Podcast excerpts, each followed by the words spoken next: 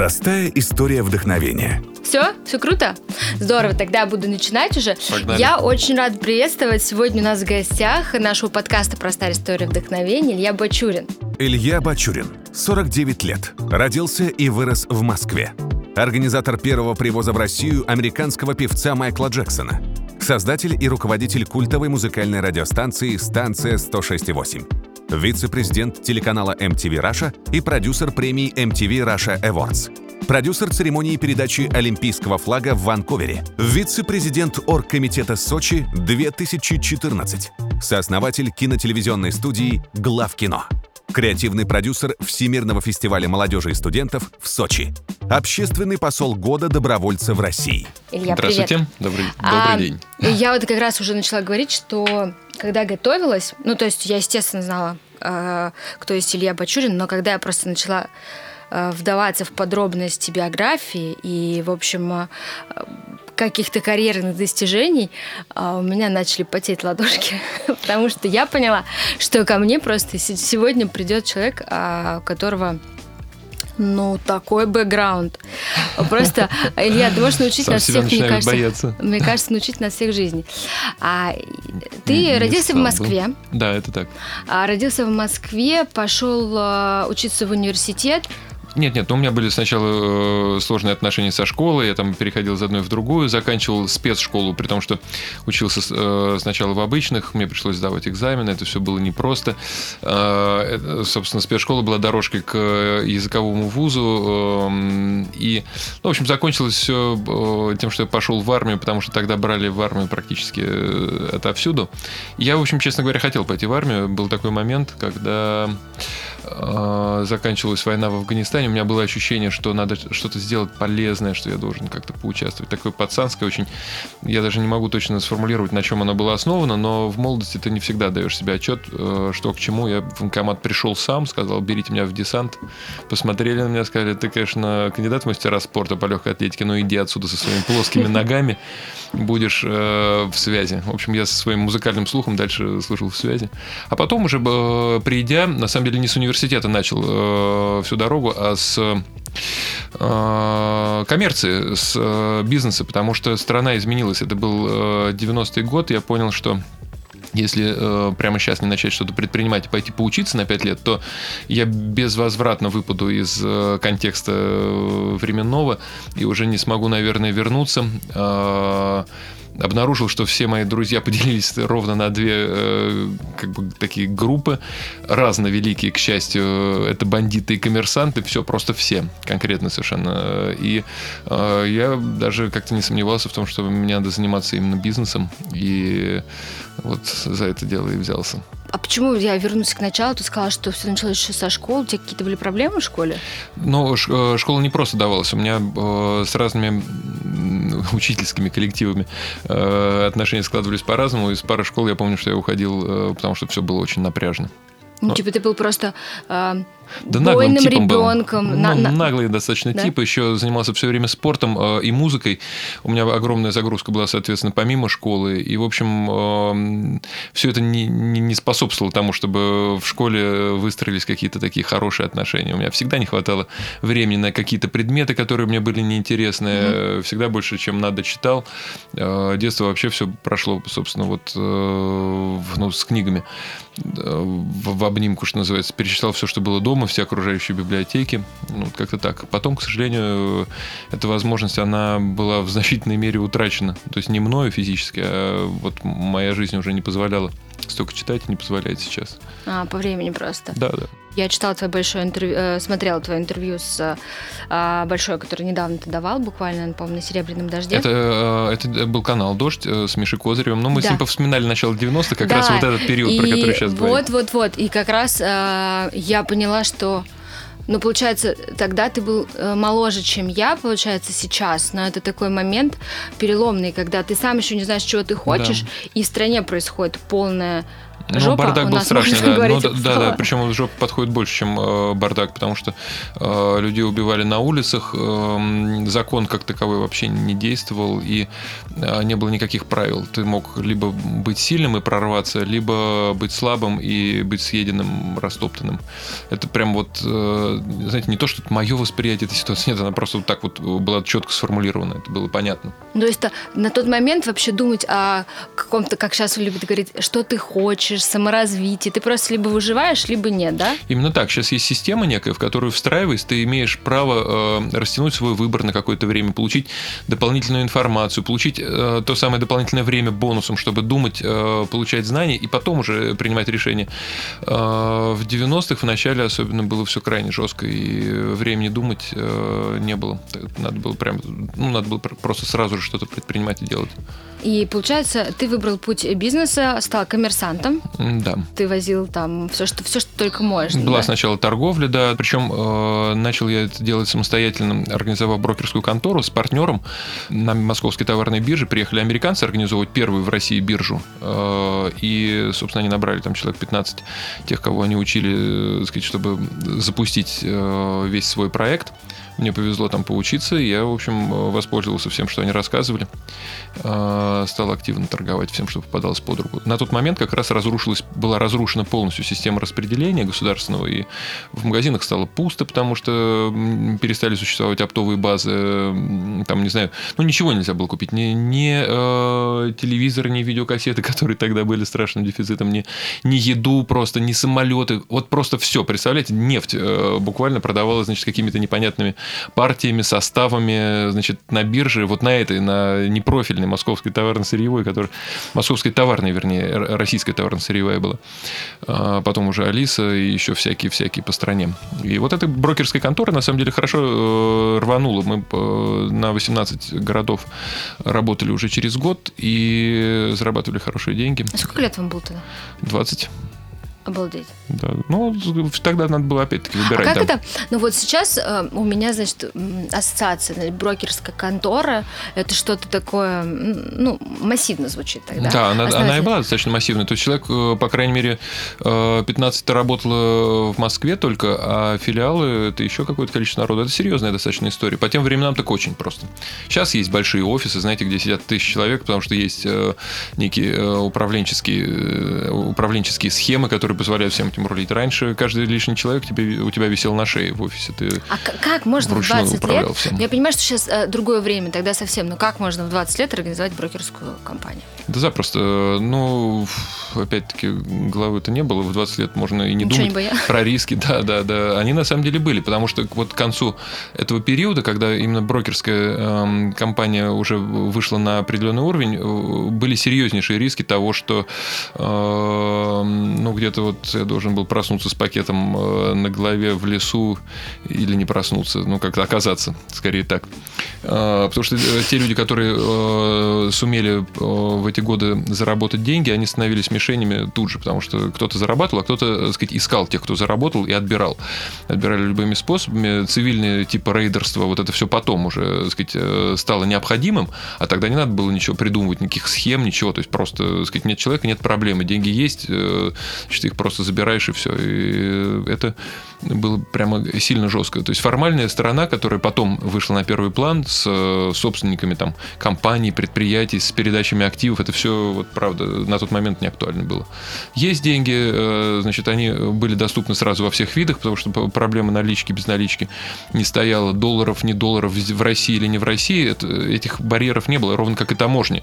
То есть э, государство было, так сказать, абсолютно такой абстрактной сущностью, которая не, не- могла выполнять свои функции. Сейчас смешно звучит, но, но это правда было так. И э, если э, вспомнить как следует, вот знаете, вообще, когда издали оглядываешься назад, все кажется немножечко таким подернутым лирической прекрасной дымкой, тем более это молодость. В общем, в принципе, да, это примерно так и для меня сейчас выглядит, но если э, поконкретнее вспомнить, э, ну, это страшные времена, так вот по-честному, потому что количество людей потерянных без боевых действий тогда, причем талантливых, которые могли бы сейчас огромную пользу приносить, оно э, просто не поддается счету. Именно вот самая активная толковая прослойка, которая могла что-то делать, которая ринулась тогда развивать бизнес свой, э, там, значит, зарабатывать какие-то деньги, вот она в большом проценте пострадала или просто там исчезла в этот момент. Жесть. Да, жесть, жесть была, правда. Но, наверное, это дает какой-то нереальный опыт. Я даже не знаю, просто в общении, в решении каких-то конфликтов, потому что если тебе приходится выживать, то... Ну, вы знаете, опыт сводится к тому, что конфликтов вообще быть не должно. Mm-hmm. Надо вести э, себя, свой бизнес, э, отношения вокруг себя так, чтобы конфликтов не было. Ну, я, наверное, эту бесконфликтность да, дальше несу как знамя по жизни.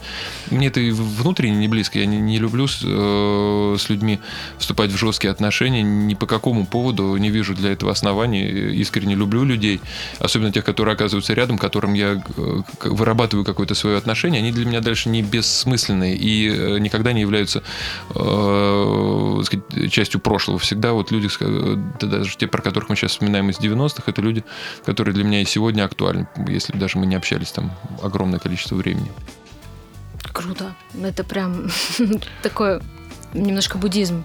Ну, наверное, но это, это восприятие просто. Знаете, вот я сейчас пытаюсь э, сосканировать, как, как я действительно думаю, так, так, это, это и вербализирую, то есть я ничего не, не, не, не стараюсь сформулировать, чтобы показаться каким-то. Это Непонятно. так есть, не знаю почему. Э, это, кстати, может быть и не здорово, потому что э, в, в очень многих случаях э, отношения надо выстраивать прагматично. Угу. Э, ну, вот очевидно же, что в бизнесе надо выстраивать их прагматично. Угу. Для всех. В общем, для меня, наверное, э, со стороны глядя, да, а де- действуя все равно по-другому. Э, сказать, э, в отношениях э, личных, вот таких вот как бы близких с противоположным полом, ну, тоже, наверное, нужна доля прагматичности, но и у меня ее нет. Я не буду говорить, что это хорошо, просто вот по факту так. Но при этом все равно неплохие результаты это по жизни, так что... Результаты сложно мерить, во-первых. Во-вторых, вообще не конец дистанции, все надо смотреть где-то, наверное, действительно ближе к финишу. Не знаю, что считать результатами. Знаете, я всю свою жизнь прятался за проектами, как я сейчас понял, вот пытаясь э, подвести какие-то для себя промежуточные э, итоги, понял, что всегда проекты были больше меня, и э, таким образом сказать, вот, информации как-то обо мне практически нету. И когда я говорю про проекты, люди их знают. Ну, там нельзя не знать, например, Олимпиаду, которой я занимался в 6,5 лет церемониями. Но именно мое участие в этом проекте, ну, оно кстати, как бы для, для многих не, не, неизвестно, не очевидно. Так же, как, там, не знаю, глав кино, например, тоже всегда проект был важнее, всегда его выдвигал на первый план. Не пиарился в связи с этим. Ну и, и по, по многим другим историям. Там. Ну, это, кстати, факт, потому что когда я захотела, чтобы вы пришли э, ко мне, то есть у меня было абсолютное понимание, там, что есть, например, что есть Илья Бачурин, а это а, очень крутой а, медийный продюсер. Да, у меня был, ну, то есть я вот прям а, понимала, что это какая-то большая глыба, и когда я уже начала, но все те а, проекты, которые за твоей спиной, ага. ну, то есть я реально половине просто не знала и не догадывалась. И как раз э, я была просто в восторге от, э, от, когда я узнала, что вы привезли Майкла Джексона в Москву в Да, это был году. первый привоз. Первый от второго сильно отличается, потому что, конечно, 93-й, 95-й год, две большие разницы просто. В 95-м уже появилась какая-то ну, система отношений, что ли, э, в обществе, в государстве. Да и люди, в общем, чуть-чуть выдохнули, потому что э, самое начало 90-х было самым жестким, когда э, ты не знал, хватит для тебя того пакетика крупы, который который у тебя, значит, на кухне остался для того, чтобы дожить до следующего какого-то пакетика крупы, какой-то еды, потому что ее реально физически там э, не было в магазинах, были талоны, я тут нашел у себя вот эту вот карточку продуктовую, сразу нахлынули воспоминания. Э, правда, на начало было совсем э, тяжелым 90-х. Почему я в контексте Майкла Джексона об этом говорю? Люди, которые должны были прийти на концерт, которых мы ждали, которым мы собирались продать билеты, они, конечно, были заняты в этот момент совсем другими проблемами. Вот. А в 95-м уже чуть-чуть выдохнули и стали ходить на какие-то э, мероприятия, да и появились эти мероприятия. 93-й год, давайте так. До э, этого момента, до, до привоза Майкла Джексона, фактически, э, ну, в 87-м был фестиваль молодежи и студентов, это в Советском Союзе еще, куда приезжал Бон Джови, но он был одним из э, артистов, они не, это был не, не, не сольный концерт, это большая разница по продакшену, по организации.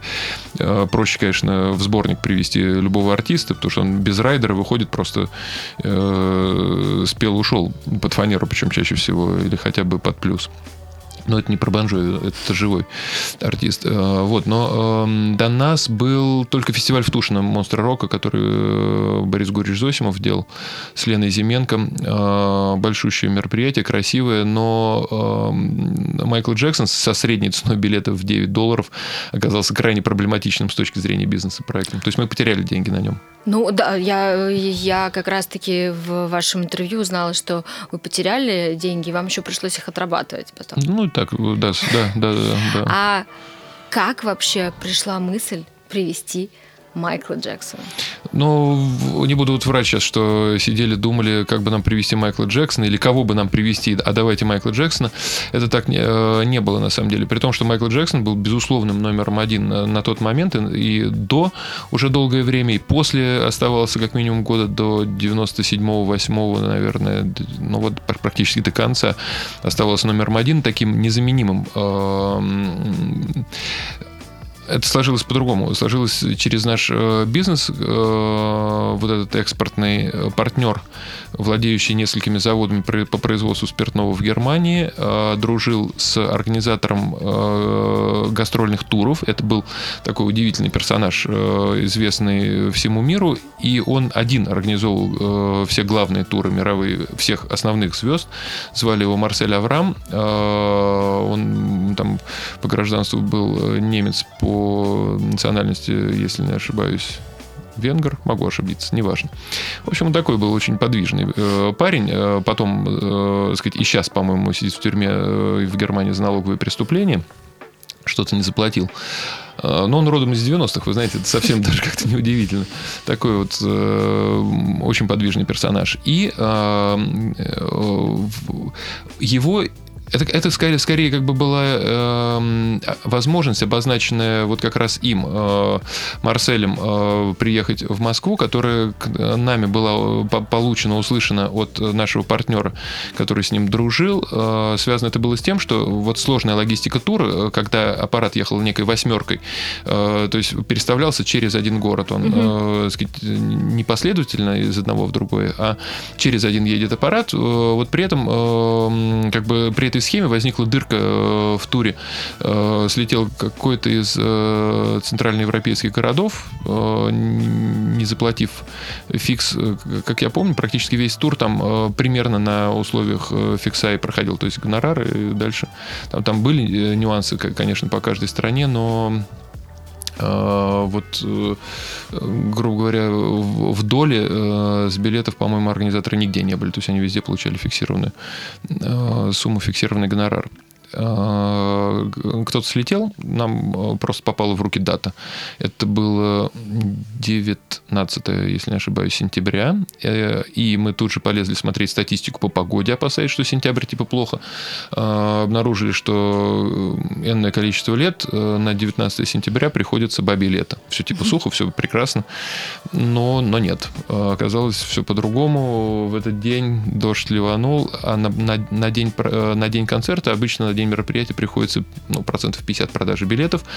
Эм, мы и их не продали, и предварительные продажи шли слабо, конечно, потому что но люди не привыкли, во-первых, ходить на большие мероприятия, как я и сказал, и тем более платить какие-то деньги э, за развлечения вот в это тяжелое время, когда просто ну, нету еды, нету одежды, э, из дома страшно выйти, ты каждый раз думаешь, дойдешь или, или не дойдешь. С меня несколько раз шматье снимали, так сказать, по дороге, там где-то, где-то иногда в центре, на самом деле, не всегда в темных закоулках. Так что э, все, все так себе было, и развлекаться совсем совсем не хотелось, не было этого, этой привычки, вот сейчас, как сейчас, типа, я поработал, я пойду отдохну, ну вот нет. Угу. И, и еще была серьезная антиреклама, были люди, которые э, на тот момент, занимаясь э, шоу-бизнесом, сочли, что, значит, они должны быть монополистами в этой нише, и делали, э, они вкладывали деньги, делали всячески антирекламу, рассказывая, что нет, он не приедет, нет, он не приедет. И люди реально не верили, конечно, вот те, кому мы должны были продать билеты, они не, не верили, потому что это такая величина запрещена, и, и вот э, вся эта разруха, и Майкл Джексон, и так это как-то не стыкуется, и вроде даже похоже на правду информация, что не приедет, и все, вот mm-hmm. народ сказать, предварительно билеты не покупал, боясь, что э, отменится, а ближе к дню, сказать, э, с плохой погодой, э, ну, в общем, тоже все было не здорово. Но стадион, стадион мы заполнили, это были, э, собственно, э, все окружающие Москву, детдома, курсанты, э, сказать, студенты, то есть прямо народ мы согнать успели. Выступал он при полном стадионе, Барселоне при э, великолепном настроении на площадке. То есть э, вот этот дождь э, никому не помешал. Э, он имел право по контракту не выйти, mm-hmm. на самом деле. Сцена была залита водой. Э, его э, турменеджер, супер высокооплачиваемый персонаж, значит, поскольку другим никому нельзя было выходить на сцену, ползал с полотенчиками значит, э, протирал э, сцену, она была по-прежнему скользкой, опасной с точки зрения электричества. Там, и он имел полное право, даже не юридическое, юридическое само собой, просто вот по-человечески так посмотрев на все это, сказать, ну, у вас, ребят, просто опасно. При том, что у него сложнейшие танцы, сложнейшие номера и очень большое количество электричества на сцене, конечно, это все было рискованно. Но он там задержал концерт минут на 20, вышел и отработал, как не бывает. Ну, ну, из, из зала он видел и чувствовал. Не зал, а площадку. Каково это? Круто было, э, сказать, но на тот момент, э, конечно, ничего не, не понимали, не помнили, потому что несколько месяцев перед этим не спали, э, пахали просто как сумасшедшие. И вот когда нету инфраструктуры, когда нету людей, которые могли бы каждую функцию выполнить там специализированно, ты делаешь все, отвечаешь за все. Это было очень тяжело и но в то же время вот это был незаменимый опыт, как раз это было очень круто. Организация брокерской конторы по сравнению с этим концертом просто детский. Ну, мне кажется, да, еще же к тебе едет э, просто главная мировая звезда в страну, где все только что порушилось, где ничего нет, тебе нужно да. на уровне его как-то встретить. 200 грузовиков с оборудованием, э, несколько сотен людей, э, большинство из которых без виз вообще, в принципе, потому что они привыкли по миру ездить со своими паспортами, они прилетают в Шереметьево и такие, ой, а что, визы должны, э, нужны были? И тут я такой красивый прибегаю за ручку и как-то через границу. Ну, то есть это все сейчас вспоминать смешно, и, и так не, даже вот представить невозможно, как сейчас человека без визы можно протащить ну, да. через границу. Ну, как-то работало. Был консул в аэропорту, были какие-то двери странные, были какие-то всякие сложные приспособления. Но правда, они прилетали, э, так сказать, и мы по факту узнавали, что вот еще там столько-то людей, вот оттуда-то, вот оттуда-то, опять без визы. Это кроваво было, да. Обалдеть, это, конечно, супер опыт. А дальше была эм, тоже первая радиостанция 106,8, станция она так да. называлась, да? Это первая радиостанция, которая в, где вообще, в принципе, начала звучать танцевальная музыка. Да, и... она была и первой в мире даже, э, которая вещала в, эфир, в эфирном именно формате, не, не mm-hmm. в интернете, а тогда уже были интернет-радиостанции. Это была первая э, эфирная э, танцевальная радиостанция, потом попозже в, в Детройте открылось радио месяца через три. То есть и тут техно. ты был первый? Ну, не то, что я, там целая команда была людей. Ну, ну в любом случае, мы говорим сейчас, ты был генеральным да, директором? Да, да, да, я был генеральным директором, но были ребята, которые всю эту историю придумали, выносили ее, собственно говоря, тоже руками строили. Это командная история, серьезная очень. Ну, это в любом случае всегда все командно. Фонарь, Грув, э, Витька Конисевич, угу. там целая банда народу была, э, Володя Месхи, конечно, который, сказать, собственно, вот это дитя вынашивали. Получилось круто. А как ты считаешь, сейчас радио вообще живет или просто существует? Давай так, я бы разделил э, радио в целом как э, некий мировой там в масштабах э, сказать, планетарных носитель информации и радио и медиа у нас в России. В России радио, к сожалению, достаточно скучное. Вот я просто могу по себе сказать, включаю изредка информационные радиостанции, при том, что я музыку слушал, слушаю в огромных количествах, но я не включаю музыкальные радиостанции, потому что их Э, очень узкий как бы сегмент музыкальный, в котором все они почему-то толкутся, э, там и российские, и западный, э, но не интересен просто. Это, это самый супер мейнстримовый мейнстрим. Причем у меня такое ощущение, что делается все уже давно без огонька. Сейчас попробую объяснить, что это значит. Без желания чуть-чуть как бы опередить время, рассказать чуть-чуть о том, что появляется интересного. Все, что делается в радиоэфире, сейчас подчинено законам маркетинга. Четко каждая радиостанция понимает свою аудиторию, строит эфир так, чтобы получить максимальные рейтинги и отбить максимальное количество рекламы, соответственно, заработав. Это все прекрасно. Я вот совершенно не против бизнеса, но бизнес э, может быть разным. Это, эта модель, она, мне кажется, не самой э, нет, на, наверное, да, это главная модель для там, э, радиоэфира в целом, но я также понимаю, что должен быть обязательный сегмент, который как насос закачивал бы новых э, слушателей э, в радио, и этот сегмент э, должен быть э, как раз-таки продвинутым, э, должен иметь, э, должен предлагать больший спектр э, музыкальных направлений, должен рассказывать о той музыке, которая э, в мейнстрим э, не, не вписывается, не выпадает, э, о трендах, трендах, э, потому что, например, не обязательно э, сильно любить какой-нибудь, эм, не знаю, там, сказать, электронную музыку, то, не знаю, с ломаным ритмом, с прямым э, ритмом, любую там. Не обязательно любить техно, но если происходит какое-то событие в мире этой музыки, то неплохо, какой, какая-то аудитория, значимая, на мой взгляд, поинтересовалась бы, э, сказать, именно значимым событием. Mm-hmm. Э, будь то выход, э, не знаю, какого-нибудь э, Affix Twin очередного, очередной, сказать, который случается редко, но это супер событие, или при, приезд какого-нибудь Dead Mouse, там, не знаю, но вот, вот бывают какие-то вещи, которые нельзя обойти, да, э, сказать, если именно событийно драйвить радиостанцию э, событиями в мире музыки, э, вообще в музыкальной э, среде, то она держала бы определенную аудиторию. Если рассказывать о тех стилях, про которые не рассказывают другие радиостанции, то есть определенный сегмент аудитории, который хотел бы чувствовать себя первооткрывателями во всем, они бы такую радиостанцию слушали, и таких радиостанций нету.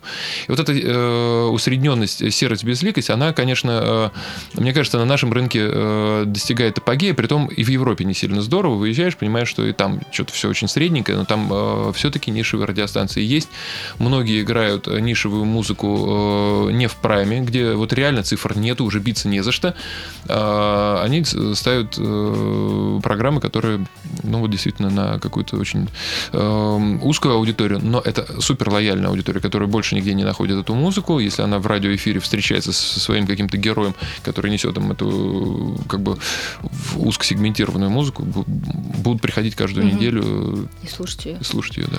А, получается, что когда а, открылась эта радиостанция, угу. в принципе, это было для, опять же, это был какой год? 90? Пятый. Пятый. А, то есть, опять же, это было в новинку для нашей страны, для, там, для Москвы.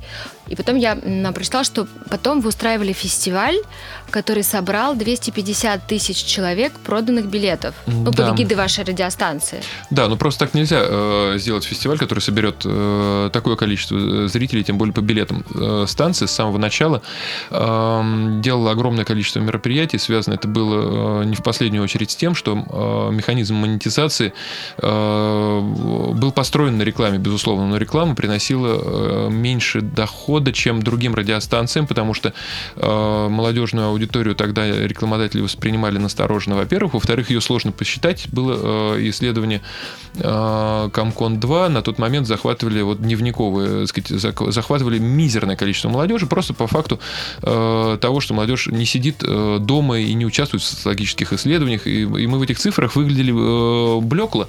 Хотя к концу второго года работы к нам пришли все крупные рекламодатели. Но вначале мы столкнулись с тем, что идет эфир, огромные толпы народа народу, так сказать, э, приходит к станции какая-то невероятная вирусная популярность э, но денег-то э, рекламных мало, и э, стали делать мероприятия. Э, часть, частично э, нам, к нам приходили люди, мы им продавали рекламу на мероприятия, но это тоже было проблематично, потому что чаще всего кто были эти промоутеры? Просто диджей, который может договориться с площадкой, и дальше у него нет денег платить за рекламу, а тем более нести риск того, что он не соберет э, как бы деньги э, сказать, со входа не сможет отбить эту рекламу. Э, в этот момент мы поняли, что надо вступать в такие партнерские отношения. Огромное количество мероприятий по как каждую неделю просто это десятки мероприятий мы делали на партнерских началах. Мы даем рекламу, промоторы проводят мероприятия, собирают кассу, делим ее в, как, в какой-то пропорции, mm-hmm. значит, на каких-то определенных принципах. Мы, конечно, потренировались здорово. Там с Тимуром Мамедовым с Aerodance Sound System мы делали орбиты. Это менее массовые, чем инстанции фестиваля, но они тоже собирали огромное количество людей, там по 20 тысяч совершенно запросто. И э, инстанции мы делали раз в год. Это было в первую очередь не э, способом заработка, а способом продвижения радиостанции. Мы э, использовали все э, методы. Это, в общем, достаточно хорошая была, правильная система продвижения, такая продвинутая. Каждый месяц мы выдавали полосы, полосы рекламы в глянец, который был тогда очень важным носителем. Сейчас угу. глянец вообще так себе. А раньше при отсутствии интернета практически полном эм, Глянец был важнейшим. Э, Ом, Птюч, э, да и все остальные журналы глянцевые, какие только бывают, они играли огромную роль, э, покрывали большущую аудиторию. Мы, мы выдавали очень концептуальную с точки зрения визуальной, визуальности полосу каждый месяц. Делал это Степка Плотников, рисовал эти mm-hmm. эскизы. Они прямо крутые и до сих пор, мне кажется, являются эталоном медийной рекламы.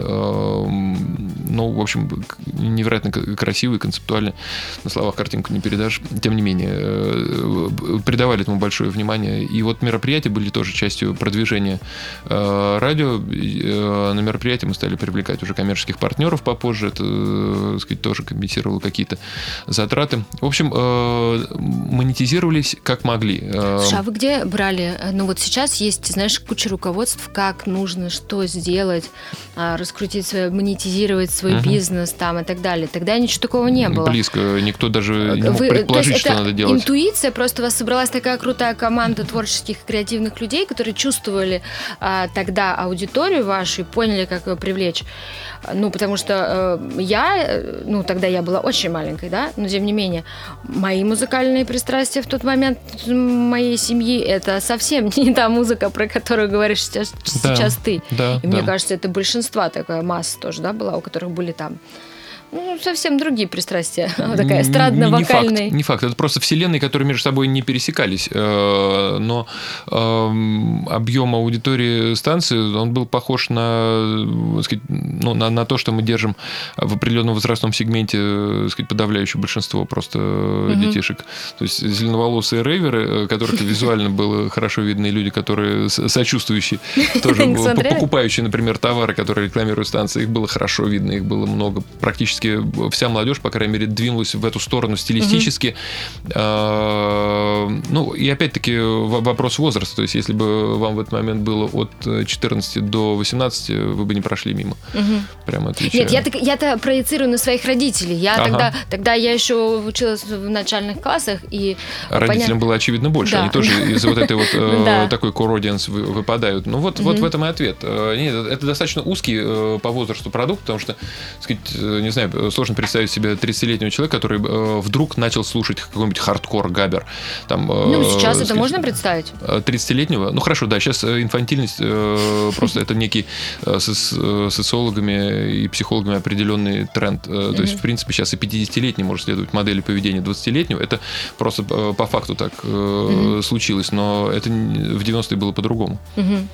А получается, станция, дальше мы идем. И... Дальше э, Первый канал, первый директор канал. музыкального вещания. Меня э, пригласил, кстати, Львович Эрнст, и я, э, собственно, радостно э, взялся за новую для себя э, индустрию. Э, с радостью стал приобщаться, учиться, и мне это было крайне интересно. А при тебе вышла первая фабрика звезд? Да, это так, да. Я был, собственно, продюсером. От канала был продюсером этого проекта. С Эндемолем общались э, прекрасно на запуске. Это очень интересный был опыт, э, потому что они привезли такую Библию, и, и команда, Зондер команда, там человек 7 приехало, так сказать, невероятно креативных людей, которые э, остались очень довольны тем, как э, был реализован этот запуск в России. То есть, в принципе, мы не могли бы запуститься, не выполнив их требования, но э, вот в нашем случае речь шла о том, что они сказать, увидели значительно больше, чем э, хотели увидеть.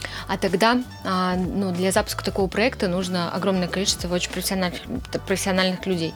Телевидение тогда, ну, мне кажется, ну, не, понятное дело, не начало развиваться, но тем не менее, вот основной э, основная рабочая сила, профессионалы. Костяк когда... профессионалов? Да. Вы, вы удивитесь, но костяк профессионалов, которые э, в тот момент работали на телеке, он является э, действующим ядром и сейчас. Угу. И, кстати, Львович Чернст, и Александр Анатольевич Файфман, и Олег Борисович Добродеев, Я говорю Антон Андреевич. Золотопольский. Все, все. Не-не, руки все, поверьте, те же. Те да. продакшены, которые снимали, конечно, там Тёма Шадров, режиссер Андрей Болтенко, который сейчас меньше уделяет внимание телевидению не знаю, Рома Бутовский, это люди, которые сейчас делают э, ну, вообще, самые да. знаковые важные проекты. Телевидение, оно же так забирает, так же, как и кино, да, на всю жизнь. Да, а... это так, да. да. И э, люди, которые состоялись в телеке в 20 лет, они никуда не могут исчезнуть, если только не выберут какой-то другой вектор развития для себя. А многие выбирают. Ну другой. вот э, Андрея Болтенко я вспомнил, это э, невероятно талантливый человек и мой друг, и он э, от телевизионных проектов, э, сделав церемонии э, олимпийские в Сочи, э, сейчас э, наметил свою траекторию в сторону больших э, и самых сложных технологических мероприятий, э, занимается ими в, неком мировом э, масштабе, э, не, не пытаясь ориентироваться только на российский рынок. Это очень круто. Он был главным режиссером Первого канала долгие годы. Ушел и вот сейчас занимается большущими проектами. Ну, талантливый человек талантлив во всем. Во всем это утверждение так же верно, как то, что телек не отпускает. А после Первого канала был MTV. Да, да. Я, э, собственно, не а то, как что... тогда хантили? Ну, как, как... Да не хантили особо. Знаете, там такая история была. Я на первом, конечно, вымотался жутко. Я помню этот момент, когда пришел к, э, к Сатину Львовичу, сказал, что не могу, не могу, сил больше нет физически. Там просто тяжелый был э, такой алгоритм работы. На тот момент объем эфира музыкального был очень велик. Сейчас периодически выходят голосы разовые спецпроекты, а тогда дирекция музыкального вещания каждые выходные фактически э, выдавала концерт, который чаще всего приходилось делать своими ручками, собирая артистов, э, контролируя техническую часть, э, съемочную, так сказать, постпродакшн, бегали, так сказать, я просто физически помню, как по переходу на выпуск таскал эти кассеты, в последний момент, просто в последнюю минуту mm-hmm. собранные. Значит, это, это происходило постоянно, то есть 365 дней в году у тебя есть ответственность за огромный объем эфира, и Сейчас как-то все-таки оно э, организовано правильнее, что ли, вот ну, то, что я вижу со стороны, это выглядит как более упорядоченный процесс. Тогда было тяжело очень. И через несколько лет я, собственно, попросился на выход. Э, и, собственно, когда был э, уже найден, утвержден э, Юра Аксюта, я спокойно отправился в Освояси, но при этом я не уходил на MTV, прямо вот на MTV. Угу. Э, уходил скорее в никуда, и тут подоспели MTV-шники, у которых происходило как раз первое перезагрузка после а Бориса Горича Зосимова. Как эм, вы работаете на Первом канале? Тогда, ну, он и сейчас практически единственный. а, так сильно устать и уйти? Да. Ну просто это же ну, многие люди боятся, они, они из-за страха все потерять, уйти в никуда, а, тем более в такой индустрии.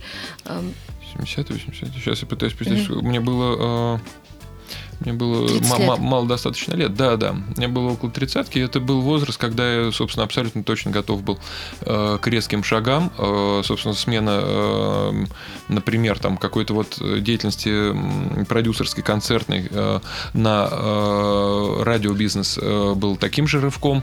Э, из радиобизнеса такой же был, э, в общем, совершен достаточно резкий рывок, смелый в сторону телека. Э, ну и в телеке тоже я особо не опасался, э, не знаю, что там, подвиснуть, например, без работы или остаться невостребованным. Я, я почему-то как-то был уверен в этом, и уверенность не подводила э, в том, что я, собственно, найду точку приложения усилий. Угу. Вот с MTV так и получилось. Это, конечно, великолепный период работы, когда у меня была возможность выстраивать 365 дней в году, 24 на 7 эфир э, с оформлением э, и так далее. Это было великолепно, конечно. И там э, надо сказать, что, собственно, не на пустое место пришел, а, собственно, вот встретил мощнейшую команду, которую угу. построил э, Борис Гурьевич Зосимов. А, как раз, собственно, на его выходе из проекта, на его продаже формировалась новая команда, пришли управленцы американские э, от владельца бренда и они, э, им, им нужен был человек, который будет отвечать за, за весь эфир. Э, я, я рад, что сказать, так сошлись звезды, и э, что мне в этом проекте удалось поработать. Было запущено очень много программ за первые полгода, там пакет порядка 18 программ, рейтинги выросли в разы по России, по Москве. Mm-hmm. Объем продаж за несколько лет, там за пару лет во много раз, много, многократно, вернее. Ну да, во много но раз. Был, но это было прям типа золотое время MTV России Россия. Да, да, да. Это был момент, когда музыкальное телевидение стало э, основным источником, э, не источником даже, а формиров... Э, основным э, формирующим э, музыкальные тренды инструментом. Вот угу. так я бы сказал. Э, MTV в конкуренции с Муз-ТВ здорово развивались. Конкуренция это правда угу. невероятно эффективный как бы рыночный механизм, которого сейчас многим э, смешкам как раз не хватает э, на, на вялом таком рынке. Угу. А, вот, но, правда, этот рост чувствовался во всем. То есть, вот придя на MTV, например, через два года я стал э, пробивать головой стену, просто предлагая сделать российские церемонии. MTV-шники отказывались, говорили, что вы никогда не сделаете на должном уровне. Э, второй аргумент был, да никогда вы не наберете денег. Э, и так далее, и так далее. В итоге мы вот с Андреем Болтенко как раз э, Еленой Беликовой сделали э, первую церемонию в Кремле. Э, не было, это, это не было сборным концертом, как очень часто сейчас выглядит церемония. Э, каждый номер был очень сложно придуман. Э, например, выступала Земфира с Брайаном Мэем, которого теперь и молодежь хорошо знает благодаря Рапсодии. Спасибо кинематографу, помогли. Да, и Брайан Мэй остался, кстати, в восторге от Земфира, что очень приятно было. И номер был невероятно крутой. Вот. Э, то есть нам удалось э, прям какие-то рывки совершить важные очень. Э, второе, вторая церемония, например, она проходила на Васильевском спуске, специально построенный огромный такой павильон, в котором выступали там чудесные совершенно Nine Inch Nails и 69 Eyes. Так, такие, это были времена просто расцвета рок-музыки. Э, я знаю, бумеры танцевали танец на брусчатке э, машинки. Весело было. Э, по съемке было все великолепно сделано. Болтенко тогда уже тренировался, собственно, для того, чтобы перейти в высшую лигу. Ну, или я думаю, что он уже играл в тот момент в высшей лиге, по сути, может быть, не все это понимали. А я, когда тоже готовилась, на, наткнулась на интервью одного журнала, оно очень старое, но прям времен, когда ты был на MTV Russia, и там женщина, журналист, она очень ótimo. Мне показалось, достаточно агрессивно. Uh-huh. И ее подача была из серии, что у вас в эфире просто один дурной юмор, эм, ну, значит, да. у вас там дебильные передачи, и все это эм, направлено просто на, на то, что наши дети тупеют или подростки и так далее. Насколько сильно в тот... Я, кстати, помню этот момент, uh-huh. потому что как раз это было время, когда э, мы все смотрели MTV, и вот это мнение старшего поколения, поколение родителей, что за говно ты смотришь, да, да, что да. это вообще там не, не придурки, а как то была на, ну, сумасшедшие чуваки, которые делали страшные вещи со с собой. Я забыла сейчас, у меня вылетело название. Это этого... Там были дурковаляне, которые делал Канчер э, Вовка, а были, был оригинал английский, собственно говоря. Э, господи, бог ты мой, дай бог памяти. Ну, вот я, я его, да, я его имел в виду. Ну, короче, и это был просто там, серии просто да. выключали, не давали смотреть. И как при всем при этом... Э, ну, то есть вы просто забили вообще на мнение окружающих, да, чтобы продвигать да, свои... к счастью, мнение окружающих никогда э, не было монолитным, тем более угу. в, в таком, э, так сказать, отрицательном векторе. Знаете, э, тут надо чуть пошире посмотреть, мне кажется, на эту проблему. Всегда есть люди, которые живут в прошлом. И, угу. к сожалению, э, их число э, в нашей стране не уменьшается, дай бог, чтобы не увеличилось. А это люди, которые считают, что э, вчера было небо голубее, деревья зеленее, и, так сказать, культура была культурней, и все было здорово, а вот молодежь-то мы упустили. Э, ржу я сейчас ровно потому, что, так сказать, так это все легко и красиво ложится на современную культуру, на отношения общества и э, новой рэп-музыки российской. Все прямо вот, знаете, по кругу, по кругу, по кругу. Даже никакой угу. спирали не видно. Значит, опять они э, говорят не тем языком, не то вообще безответственные, да как они могут угу. э, славу предков э, вот так вот растоптать. Но это все вот честно из разряда бреда людей не, сильно, мне кажется, понимающих, угу. насколько э, динамичен мир вокруг и насколько молодежь, в общем, требует э, свежего воздуха э, с точки зрения эстетики, с точки зрения э, самовыражения. Очевидно, совершенно те люди, которые могут петь э, разудалые любые, там читать любые э, э, сказать, э, стихи, э, любой рэпчик, э, они не являются социально безответственными. Я точно знаю, я знаком с огромным количеством молодых людей, которые там завтра, э, по сути, будут главными артистами в этой стране и сегодня уже ведут за собой там тысячи э, молодых людей. Но правда, если э, молодежь где-то куражится, это не означает, что она безответственна во всем, что они, так сказать, не смогут принять в нужный момент правильные решения, что, ну, в общем, в общем, это какой-то бред. Это вот, э, на мой взгляд, Э, всегда существовавшее э, такое пренебрежительное отношение к молодежи э, взрослых поколений, оно, конечно, и тогда прорывалось, сказать, и сейчас существует, и, и наплевать было, есть и будет молодым людям. Честно говоря, мне тогда это мнение было не так угу. важно, как тотальное приятие просто и благодарность аудитории угу. канала, которая точно понимала, зачем мы им нужны, угу. точно понимала, что без нас, ну, как бы воздух будет меньше, дышать будет тяжелее. Э, мы делали важное дело тогда, это было здорово. А, а после я просто э, реально сегодня запоминала все позиции твоих, твоих, э, твоих, твоих карьерных, твоего карьерного роста, переходов.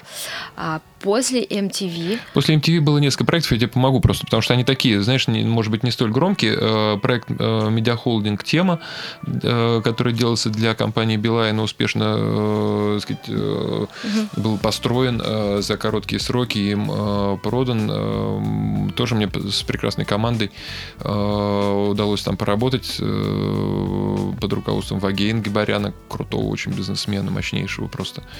И это хороший опыт, э, потому что тогда уже на цифровых платформах начинал продаваться контент в очень смешных формах, не поверите, новостные подписки приходили человеку смс-ками. То есть, если ты вдруг совершил эту ошибку, как я сейчас это могу оценить, и сделал э, какую-то отметочку о подписке новостной, тебе в день начинало приходить э, просто космическое количество смс Я помню, помню. И куда бежать и что делать, было совершенно непонятно. Э, но никто не отписывался, потому что это было чудо вообще. Ты ходишь, и у тебя прямо при тебе новости. Это вообще какой-то космос. Э, потому что по-прежнему газетки бумажные были на первом месте как носители. Тогда интернет имел очень слабое проникновение, сеть была плохо развита в России. Сейчас мы впереди там э, планеты, всей. Да-да, по, по проникновению интернета, что невероятно здорово. А тогда все было совсем по-другому. И вот э, тогда же э, продаваться начал музыкальный контент. Это были рингтоны. Сначала совершенно убогие, потом э, рингбэктоны, потом фулл-треки. Эм, это все менялось в соответствии с ростом ширины полосы доступа. Вот как mm-hmm. чем, чем шире эта калитка, которая соединяет сети твой телефон, тем большего размера файла пролезает вылезают. Сейчас э, в онлайне смотреть что-то не проблема. Тогда предположить, что в онлайне хотя бы что-то, хотя бы музыку в онлайне послушаешь, но это просто космос. Ну, не, ну, могло, да. не могло быть. Э, вот. И э, тогда вот на каких-то первых э, моделях продажи контента цифрового я э, действительно попрактиковавшись э, получил очень важный опыт, который мне прямо вот сейчас в моменте важен э, угу. и э, при, э, пригодился. И, в общем, он дальше со мной. Но самый большой последующий это была Олимпиада. Ты был вице-президентом. Параллельно мы начали э, строить главкино, и э, да. параллельно же я взялся за церемонии э, Олимпийских игр. Вице-президентом был оргкомитета Сочи 2014, потом была организована ОНО, церемония Сочи 2014, я стал директором, и потом сразу же практически очень быстро, после того, как она, оно, ОНОшка была организована за полтора, по-моему, года до церемонии, я дела передал и полностью взялся за главкино. То есть у меня эти угу. два проекта шли параллельно угу. Один с другим, и в какой-то момент времени пришлось выбирать. Э, выбор был сделан в пользу главкино, потому что это был проект, где присутствовала моя просто личная, персональная, акционерная ответственность uh-huh, uh-huh. перед другими э, акционерами и участниками. То есть мы эту студию должны были достроить, сдать вовремя. Uh-huh. И э, не удалось мне э, дойти до последнего дня церемонии, но э, разработка сценария, э, сбор команды — это все прекрасные так сказать, периоды работы, в которых я и участвовал, и, собственно, где-то а руководил этими процессами. Глав кино — это компания, которую вы организовали вместе с, с Федором, Федором Бондарчуком и да. Константином Эрнстом. Константин Эрнст чуть попозже присоединился. Попозже, да? Да, да. И а, это должна была стать киностудия, да? Она и, и появилась на седьмом угу. километре Новорижского шоссе. Ну, Сейчас, да, если большая. вы едете э, из города, с левой стороны, если в город, да, то да. с правой, гигантская вывеска глав кино. И э, если вы э, сказать, в сетях следите за какими-то артистами, и киношными, и э, телевизионными, то всегда так сказать, можно там увидеть э, геотаг глав кино.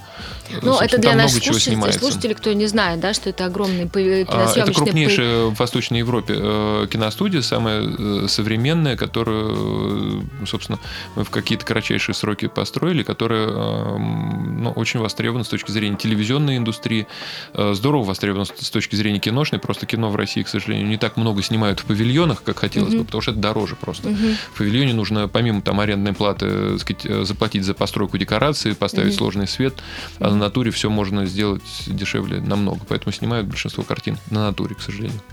И э, Какая была, когда вы запускали главкино? Какая ваша основная цель была? Ну, запустить, очевидно, да. Нет, нет правда, у нас были жесткие очень сроки. Я вот сейчас не, не, не отшучиваюсь, не пытаюсь просто словами жонглировать, но э, собравшись в 2008 году, э, чтобы делать этот проект, мы долгое время э, выстраивали вот этот первый этап с, рес, с, необх...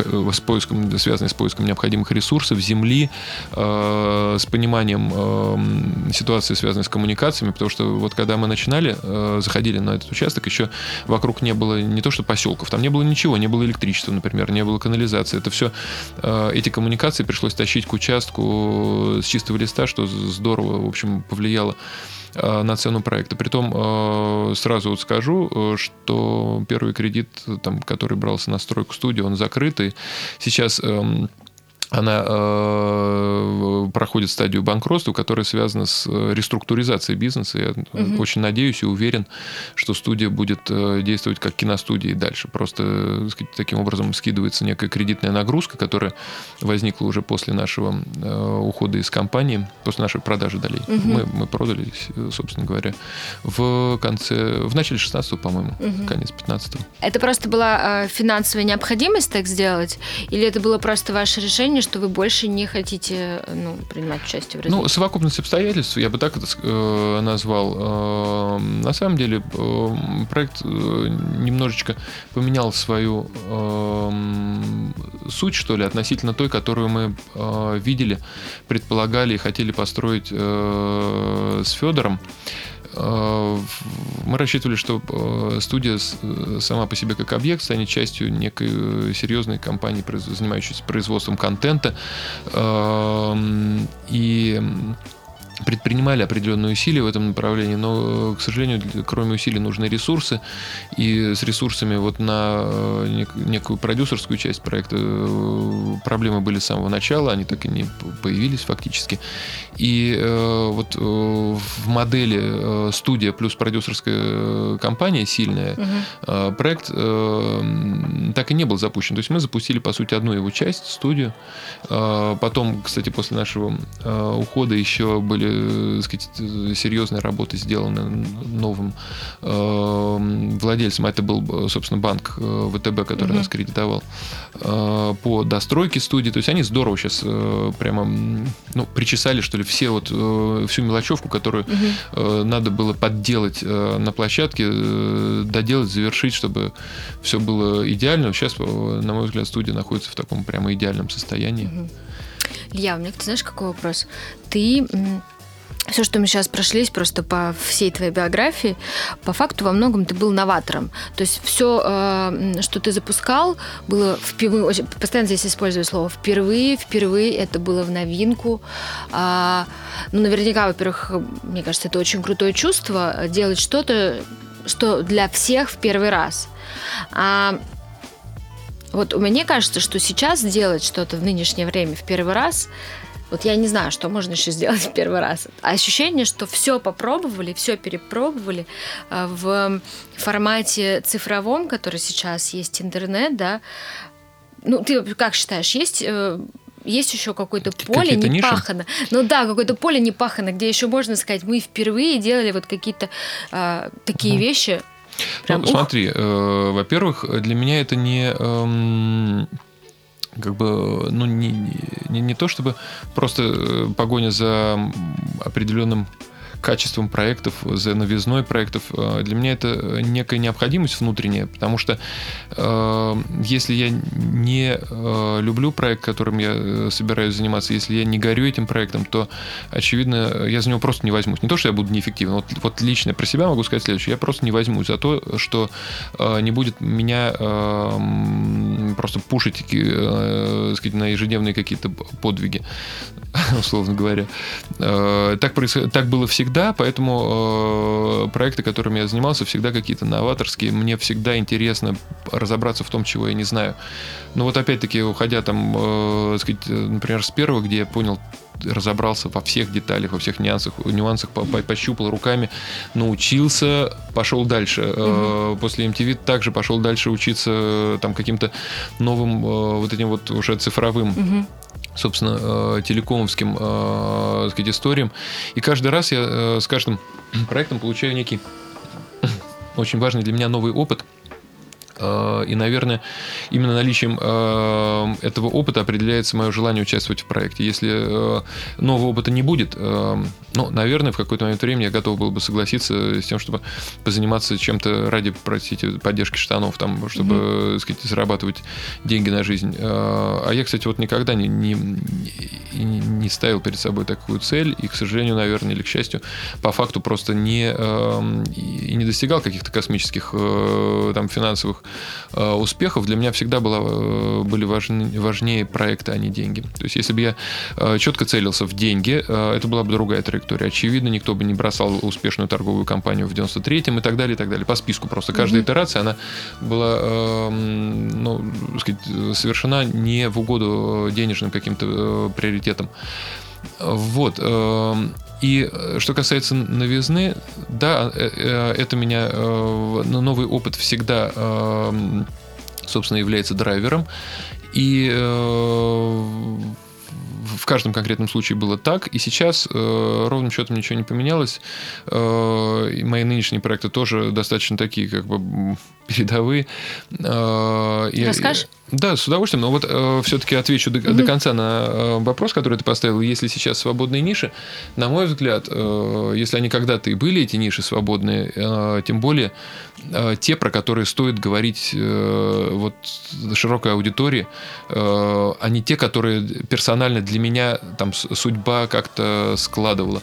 Ну, потому угу. что э, там предложение работать, не знаю, на Первом канале, например, это абсолютно такая индивидуальная частность, случайность, может быть, даже э, отчасти. Да, ну, то есть это, это не есть э, не, некая возможность универсальная, там, существующая для большого количества людей. Сейчас э, цифровая, цифровая революция в эпоху, в которой мы живем, она как раз создает универсальные э, возможности э, для огромного количества людей э, стать успешными, сделать что-то абсолютно новое. Э, если следить за развитием э, различных индустрий, э, тут, тут уже выбирая, наверное, ту, которая тебе интересна, э, то станет понятно, что в каждой из них э, происходит трансформация как бы аналоговых форм в цифровые, и в процессе этой трансформации. Просто целые гигантские эм, не знаю, компании и блоки э, вопросов э, требуют э, новых решений. Компании просто теряются. То, что вчера было супер актуально, э, там, не знаю, владелец автопарка, условно, для очевидности, э, вчера был э, одним из самых богатых, крутых людей в городе, потом пришел Uber, э, и даже не успев ойкнуть, владельцы автопарков превратились, э, значит, в каких-то, очевидно, других бизнесменов, потому что сомневаюсь, что кто-то из них потерялся. Но э, цифра, она э, в плане сервиса услуг Э, занимает э, новые новые позиции. Очень э, скоро понятно, что практически весь ритейл перейдет в цифру, потому что зачем ходить в магазин, где сидят на зарплате постоянные люди, если тебе могут доставлять все то, что тебе нужно, ты отмечаешь галочками, логистика будет дешевле, не надо свозить товары в магазин, содержать магазин аренду, так сказать, зарплаты, электроэнергию, налоги. Тут же, думаешь, со, все к этому тут же со склада напрямую. Да, конечно, год через два уже сказать, перестанем по магазинам ходить. Ну, а как кажется. же вот э, живое общение, мне кажется... Вот, С продавцами? Нет, э, ты, ты смеешься, но это факт. Например, у нас в магазине э, рядом с моим домом э, мы знакомы со всеми продавцами. Ага. Они приходят, они знают, что любит мой ребенок. Э, они там нянчат старшего, младшего. И, в общем, это в любом случае какое-то какое общение. Да? Я встречаю там своих соседей, okay. своих друзей, которые там живут. И я выбираю зачастую сейчас а, после такого бума типа интернет а, покупок угу. постоянных. Да, да, Меня, да. Я, наоборот, устала от постоянного привоза. То есть был период, угу, когда угу. Да, просто... Да, все доставляли. Да, все доставляли. У меня в день приходило по 5-6 курьеров, и мне в какой-то момент муж сказал, Аня, может быть, мы закончим, завершим это. И сейчас мне, наоборот, хочется пойти в магазин, мне хочется пойти потрогать. Мне нравится, что со мной общается там а, продавщица, я знаю, как ее зовут, и я знаю что-то про ее детей даже, да, такие. Ну, мне было бы грустно, если бы у меня не было возможности такой. Нет, мне кажется, что возможности останутся всегда. Всегда, э, мне кажется, будет э, э, существовать некое соотношение между э, такими потребностями, которые человек удовлетворяет э, оптимальным способом, и э, который он удовлетворяет не оптимальным, но э, э правильным для него способом. Mm-hmm. То есть э, оптимально э, получать все домой, заказав заранее по списку. Не оптимально тратить время на шопинг, но это приятно, поэтому э, кто-то будет тратить по-прежнему много его, но давайте понимать, что просто есть тенденции, которые э, четко совершенно говорят о том, что э, с течением времени даже люди, которые тратили его, э, тратили это время на шопинг, будут, будут менять свои модели поведения. Уж про новые поколения говорить нечего. Они, само собой, будут потреблять э, все чуть-чуть по-другому, э, создав себе э, другие э, как бы возможности, просто э, возможности потратить время на не знаю, на, на саморазвитие, может быть, на какую-то креативную деятельность, которая, э, как, как мы понимаем сейчас, опять-таки, из прогнозов футурологов, станет основой всей человеческой деятельности. То есть роботы будут э, за нас э, производить э, какие-то товары, э, таскать их нам домой, а мы будем сидеть и что-то придумывать простым языком.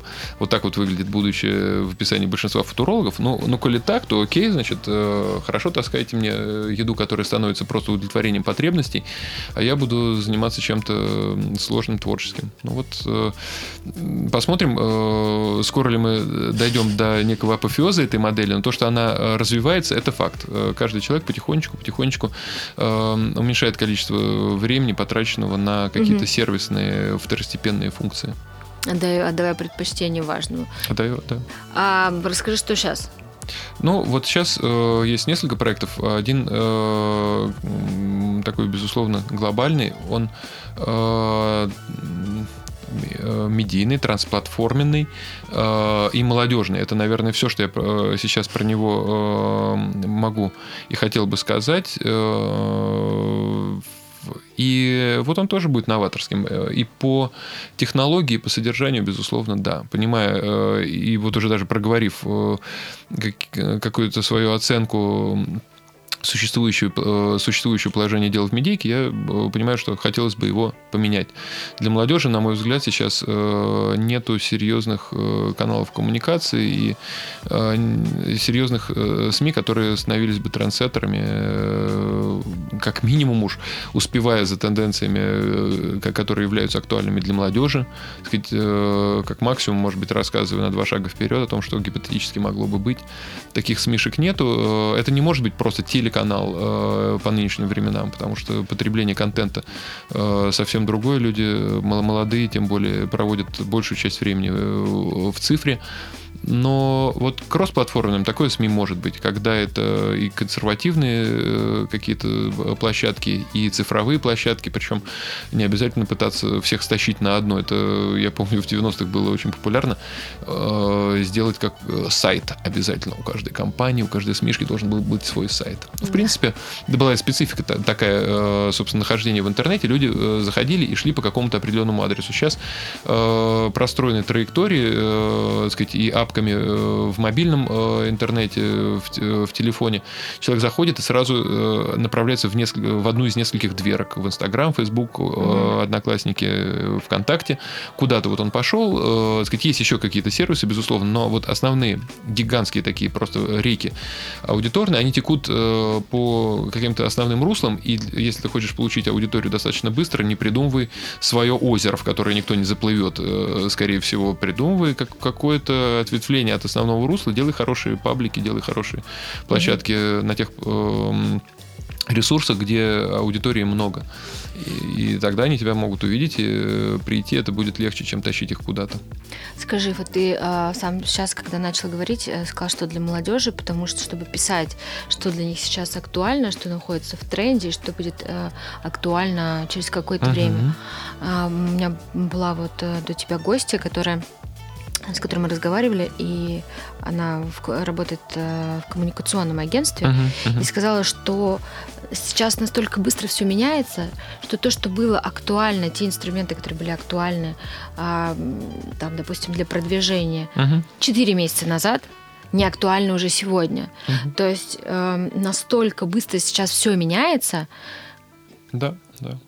Как, как вот, э, по твоему мнению, как, как уследить? Для этого нужно... Как СМИШ может э, быть в тренде все время ну, простым языком? Как, ну, как простым языком, на, да. Как продержать, как уследить, да, как аудиторию? уследить, что им интересно.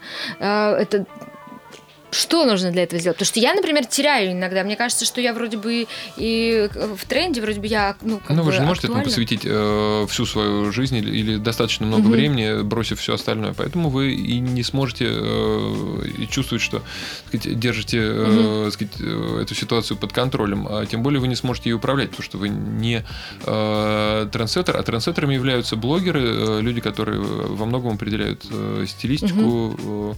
э, сказать, повестку, Э, ну, определяют, собственно, те будущие зоны интересов, которыми потом э, несколько, э, может быть, недель, может быть, месяцев питаются те самые агентства, про которые вы говорите. Угу. То есть агентства вторичные, они тоже ничего не формируют. Они, они, они сидят и стараются внимательно подсматривать, куда же этот корабль там, или эти корабли поплывут. Их много угу. векторов, трендов. Даже на каждую аудиторию отдельно взятую таких трендов будет много. Угу. И в зависимости, в зависимости от того, чем занимается агентство, они должны следить либо за всеми, либо за некоторыми и так далее. Зависит от того, на какую аудиторию они э, должны осуществлять коммуникацию свою. А, про свой проект я не хотел бы рассказывать подробно, потому что есть какие-то, ну, если не элементы ноу-хау, но какие-то подходы, которые не хочется, э, не, хотелось бы делиться публично. Э, просто скажу следующее. Нельзя сделать молодежные СМИ, если Э, тебе столько лет, сколько мне, например. Я могу э, быть его продюсером, я не могу быть э, редактором, не могу быть носителем тех смыслов, которыми оно будет насыщено. Поэтому все, что для молодой аудитории я хотел бы делать и предполагаю делать, будет делаться руками людей, которые Э, собственно, к, к этому э, поколению, к этой аудитории имеют непосредственное отношение. Вот. И, безусловно, Э, придумывать тренды для молодежи дело неблагодарное. У меня достаточно опыта для того, чтобы это осознавать. И э, нужно, э, да, действительно, э, ловить тренды существующие и, возможно, их э, развивать, э, получив авторитет, получив э, какую-то гигантскую лояльную аудиторию, ты начинаешь э, параллельно играть воспринимать в свою игру и можешь выполнять некую функцию уже, вот действительно формируя тренды, в чем-то образовывая аудиторию, даже не просто вот донося им информацию, это так не работает сейчас, наталкивая их на то, что неплохо было бы им эту информацию угу. как бы получить. Но это все уже вот некий следующий уровень, стартовый уровень, ты должен как бы сесть на этот поезд, он едет угу. быстро. И э, большинство тех, кто пытается на него сейчас запрыгнуть, они как бы так прыгают, а поезд уже уехал, и э, сказать, э, эти смешки э, сказать, пустышками падают на пути, а поезд уехал где-то уже далеко будет впереди. Вот, первая задача это сказать, э, получить аудиторию, как минимум удовлетворять ее потребности, а потом уже следующим э, этапом ты э, действительно наладив какие-то доверительные отношения, потому что именно на доверии строится и такая прочная медийная коммуникация, как, не знаю, вот, например, биткоин, это же валюта доверия, по сути, там нету ничего, кроме доверия, нету обеспечения. Также в медийке, если нету доверия между собственно, аудитории и редакции, то ничего не получится. Это какие-то могут быть ну, такие не, не, не, не супер яркие проекты, Э, которые будут получать какие-то сказать, цифры, э, какие-то собирать деньги, но событием не станут. Мне э, неинтересно было бы таким заниматься, поэтому я все-таки э, надеюсь, что этот кроссплатформенный проект, про который э, вот я сейчас так полунамеками говорю, будет э, трендсеттерским, будет э, мощным, будет ярким. Э, ну вот как-то так. А, я есть вопрос, который задаю всем своим гостям. Самое крутое событие в твоей жизни вот на данный момент, профессиональное, которое вот ты, ну вот прям первое тебе в голову приходит, самое, самое классное, что происходило? Самое главное событие, которое э, связано лично со мной, непосредственно со мной, в большей степени со мной, это, э, конечно, э, глав кино, потому что студии было отдано фактически 8 лет жизни. И это действительно первая в России полноценная настоящая киностудия, построенная после Мосфильма, не поверите. Угу. По-моему, в 1939-м была завершена стройка Мосфильма, да. и с тех пор студии не строили, потому что это сложные технические, экономические задачи. Вот в современном Э, на современном этапе, э, там уже, грубо говоря, в 2000-х, было многим понятно, что студия нужна, э, потому что снимать по цехам, спортзалам и всяким закоулкам, ну, безусловно, можно, но там нету тех технических возможностей, которые требуются для комфортного производства. А именно комфортное производство требуется для того, чтобы сделать что-то стоящее. А, это не последний фактор а, в системе координат вот решения такой творческой задачи. Там, если речь идет о полнометражном кино, да и, в общем, телевизионные шоу тоже требуют максимального удобства, потому что там есть на чем сосредоточиться, кроме так сказать, всех сложностей, которые у тебя возникают при работе в неподходящем помещении. Так вот, студия действительно очень такой был, была таким важным Э, проектом и своевременным, э, и тяжелым очень. Э, поэтому вот для меня главкино остается все равно тем как бы важным свершением, э, в котором действительно мой вклад был э, велик. При том, что я, безусловно, сказать, э, все равно часть команды в этом проекте. Там и Федор Сергеевич Бондарчук, и, кстати, двое черности. Банк, который кредитовал и поддерживал этот проект с самого начала, все, безусловно, сказать, без каждого из этих людей там, с проектом ничего бы не получилось. А самый тяжелый? Самый тяжелый, сейчас скажу, сейчас скажу.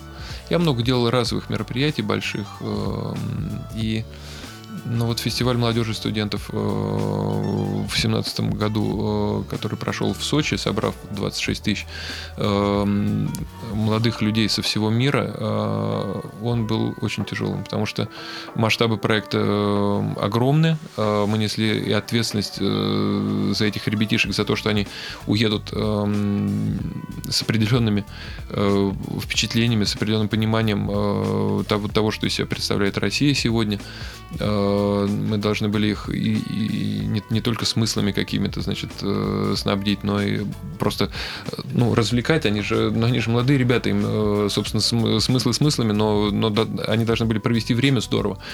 И э, на подготовку было очень-очень-очень э, мало времени. Это э, там буквально меньше года, когда рвануло э, как бы дирекция, когда вот дирекция, собственно, была сформирована и взялась за решение этих задач, а, это, это правда, для такого проекта ну, рекордные сроки. То есть, если делать спокойненько, я бы оценил э, э проект минимум в 3-4 года для того, чтобы сделать какой-то development, э, mm-hmm. разработать план, э, найти э, правильных, э, идеальных подрядчиков, э, но, к, сожалению, жизнь всегда ставит э, более сложные задачи, чем э, чем хотелось бы. То есть идеально складывается все редко. Здесь по срокам было э, все далеко от идеала.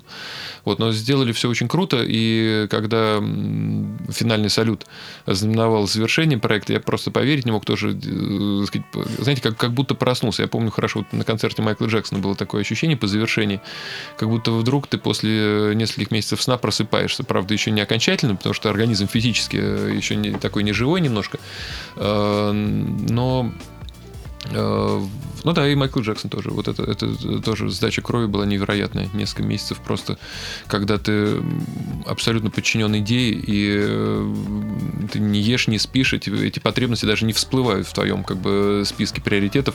Тебе даже в голову не приходит о том, что сказать, я же не, не ел, надо мне вот, наверное, вместо того, чтобы сейчас э, сделать что-то, посидеть пообедать. Но это бред вообще, не может быть. Если ты пообедал раз в двое-трое суток, уже счастье, уже все хорошо. Ну, в молодости много чего можно делать того, чего, в принципе, потом делать не хочется и не стоит. А после Майкла Джексона через какое время захотелось кого-нибудь еще привести? Мы э, планировали, э, собственно, сохранить компанию и э, развивать ее как агентство, э, которое занималось бы привозом ключевых артистов. Э, тот же самый Марсель Аврам, который благополучно и очень успешно потом действовал э, еще много-много лет на международной арене.